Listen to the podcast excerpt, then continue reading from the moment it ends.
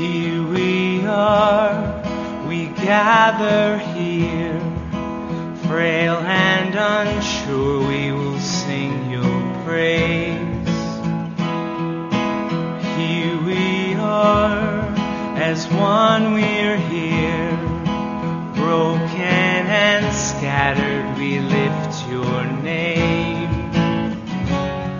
We'll see what your love Us what your love can do.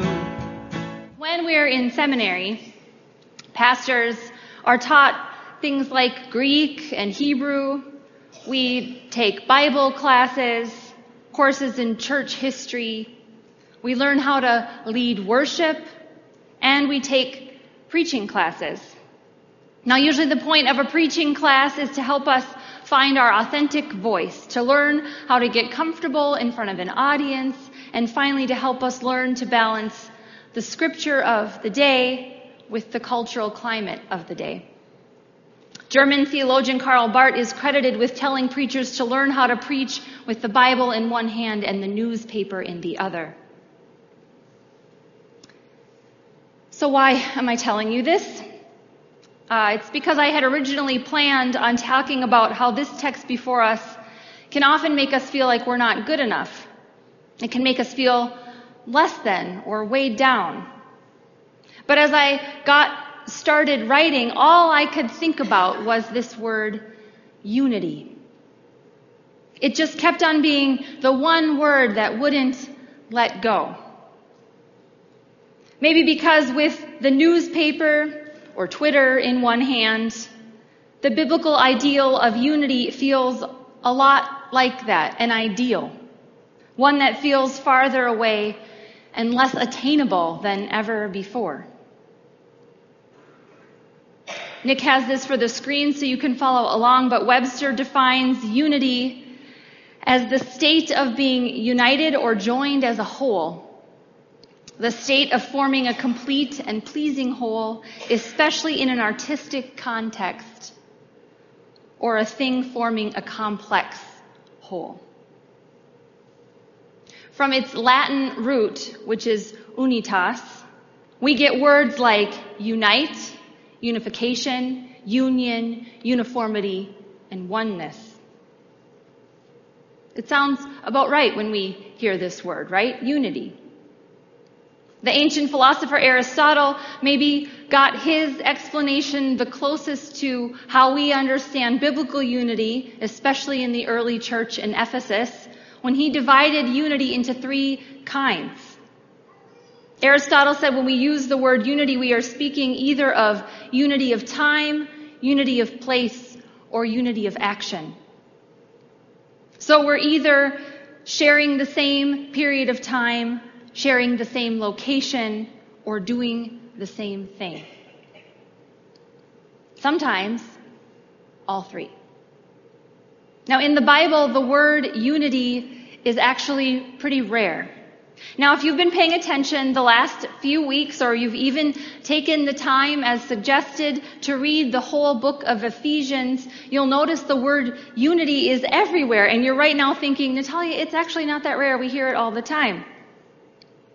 But all those other places in scripture where we have translated the Greek word into the word unity, the word used is eis, which means one. There are only two times in the whole Bible, just two, where the word henotes, which really means unity, is used, and they're both here in Ephesians 4. We've been in Ephesians for three weeks now, and in all the chapters and verses we have heard before today, we've had this reminder over and over again of what God has done and what new kind of world and culture and humanity God has ushered in through Jesus. Now, in case you need a refresher, here's just a few. In chapter one, we heard the prayer that we may know what is the hope to which God has called you. What are the riches of his glorious inheritance among the saints?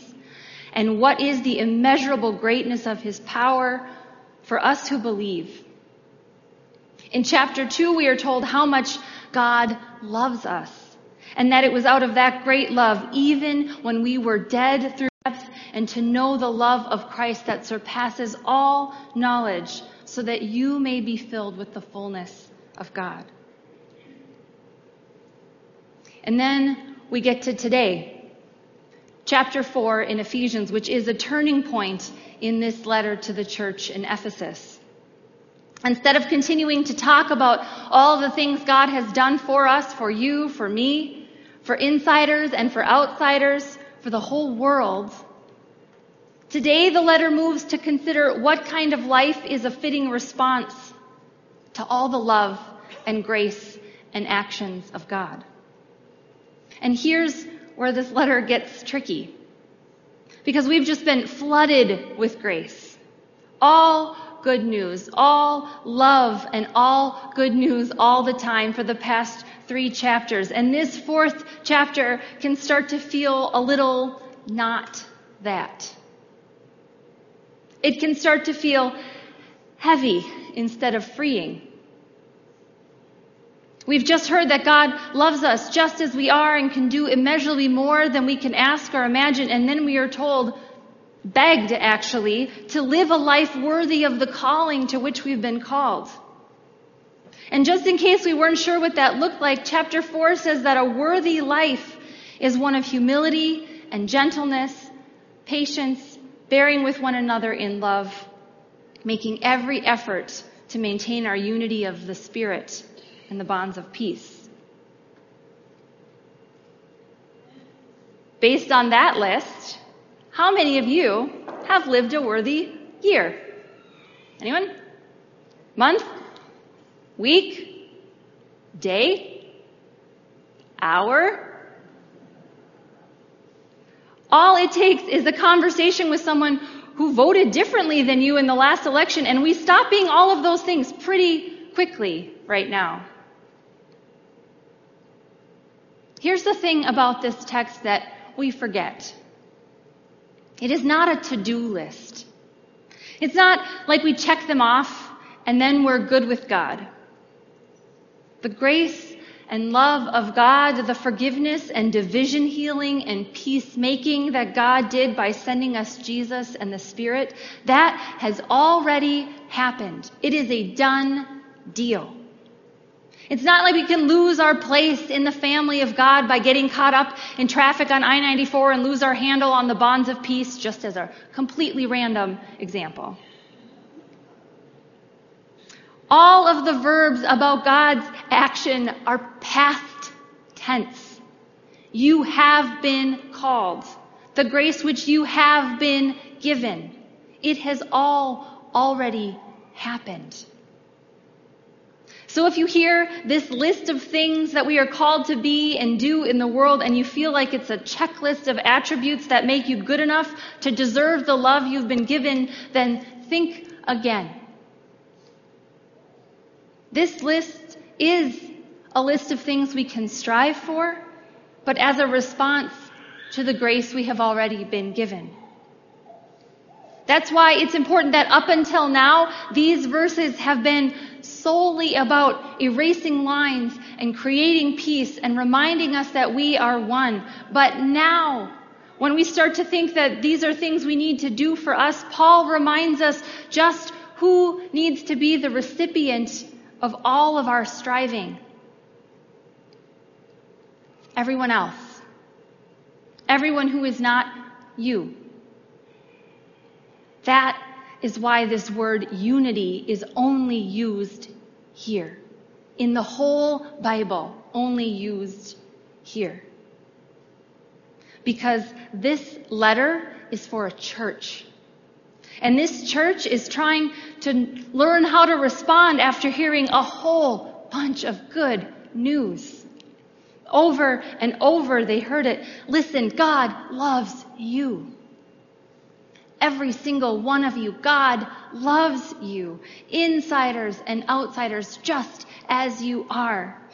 Even while you are messing up, even while you're still broken, God loves you.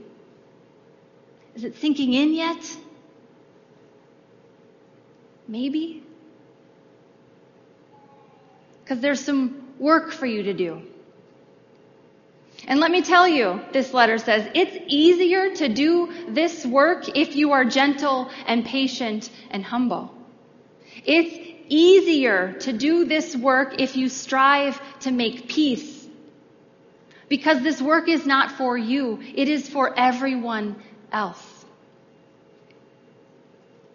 This letter is not just for a church, but for the church, for this church. And for better or for worse, the church is filled with people. People who mess up, who make bad choices, who have bad days. Hello, I spilled my whole mug of coffee on myself and on the floor. And the worst part is that I didn't get any of the coffee. It's for people who are stuck in Minnesota road construction traffic. It is for people who have lost their job. It is for people who have heard you have cancer. It is for everyone. The church is filled with all kinds of people.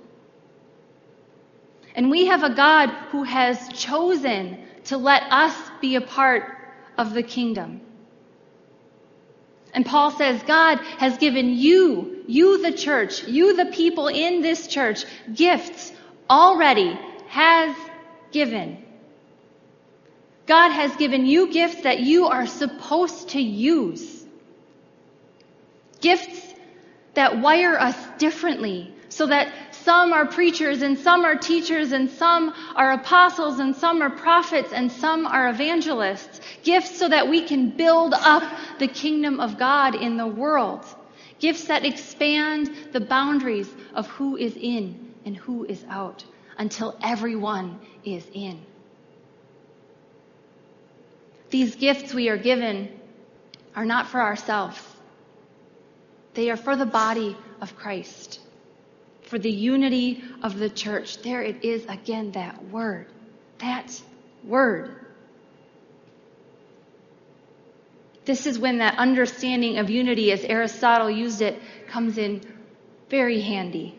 Because this unity we are given and called into is this threefold unity of time, place, and action. In this kind of unity, we don't have to look the same or even believe exactly the same things, but we can and do have to and get to work together. We come together in the same time and in the same place to work together for the kingdom of God in the world. This is what Paul means by the unity of the church. This place, this community is when and where and how we work together for love and justice and equity. I read a study from Oxfam this week that said 42 people, 42, own half of the world's wealth. 42 people own half of the world's wealth. 42. That should just astound you. Do you know how those 42 people stay in power and stay wealthy and in charge of everything? They just keep everyone divided. It's real easy. Just make sure we're afraid of each other and we stay separate from each other and we other each other and it works for them. It works. But unity, working at the same time in the same place for the same kingdom of God, is what flips things over. When we act together on behalf of the kingdom of God, it challenges power and the system that holds people out and down. Even when we don't believe the same things or look the same way or even like the same things, unity of God asks us to work together. So then our job as Christians, as people who are called and then sent is that whenever someone is oppressed, is placed on the outside, is labeled as other or less than, we go there together and we bring them in. That is unity. There's that word. It is powerful. It turns everything upside down. And let's be honest, if you're here today, if you're sitting in this room, you're already in. You're already a saint, according to this letter from Paul. Saints aren't, as a professor of mine calls them, the Hall of Fame Christians. You might think they are. We are all given that name, saint, in our baptism. We are saints, heirs, children of God, family members in the family of Christ. And we are given gifts, so many gifts, so that we can use them to bring about the kingdom of God in this world. The kingdom of God that Paul reminded us about for three whole chapters. That good news. That's what we're called together to work on behalf of. Now, unity is not the same as uniformity. Difference does not have to divide us. I'm going to say that again for me, mostly, but in case you also need to hear it too. Difference does not have to divide us. But let me be clear. If our difference is because you want to place someone on the outside and place yourself on the inside, then let me say this gently and clearly while trying to maintain the bonds of peace. As a person given a gift to be a preacher, you are so loved, but you are wrong. You are wrong. Our differences do not divide us when we are working together for the kingdom of God. Anything that works against the unity of our shared goal is not a part of the kingdom. And we should not be afraid to say it. Our work is bringing people in, not keeping them out. Difference does not divide because in the kingdom of God, our differences are how the work of God get done. Everyone is not meant to do all the things. Again, a thing I need to hear more than once is that everyone is not meant to do all the things. And maybe part of our problem when we get paralyzed and overwhelmed is because we've forgotten we don't have to do all the things. If we are working together for the same result, then our differences mean we each get to do the things we've been gifted to do, and together the work gets done. Together, the boundaries get bigger. Together, people get brought in and they get to hear the words, You are loved, you are loved, you are so loved. This list we're given today is a reminder for us how to stay focused on that goal when we don't agree on everything. It's good to be gentle and humble and patient in the midst of our differences in order that we preserve our unity as people of God. People who are working to bring God's kingdom to the here and now. You have already been given these gifts.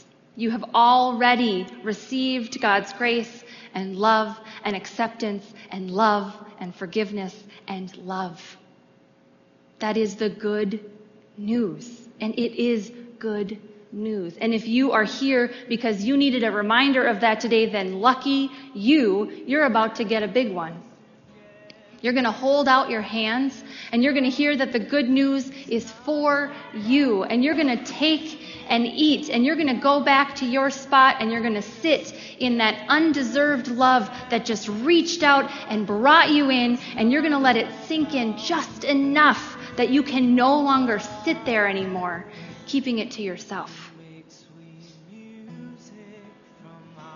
That is the sweet spot we find ourselves in today, Prince of Peace. The unity of grace and the unity of being sent to bring in the kingdom of God. Amen. You offer love through our cold and calloused hands. Bind our hearts and unite our voices.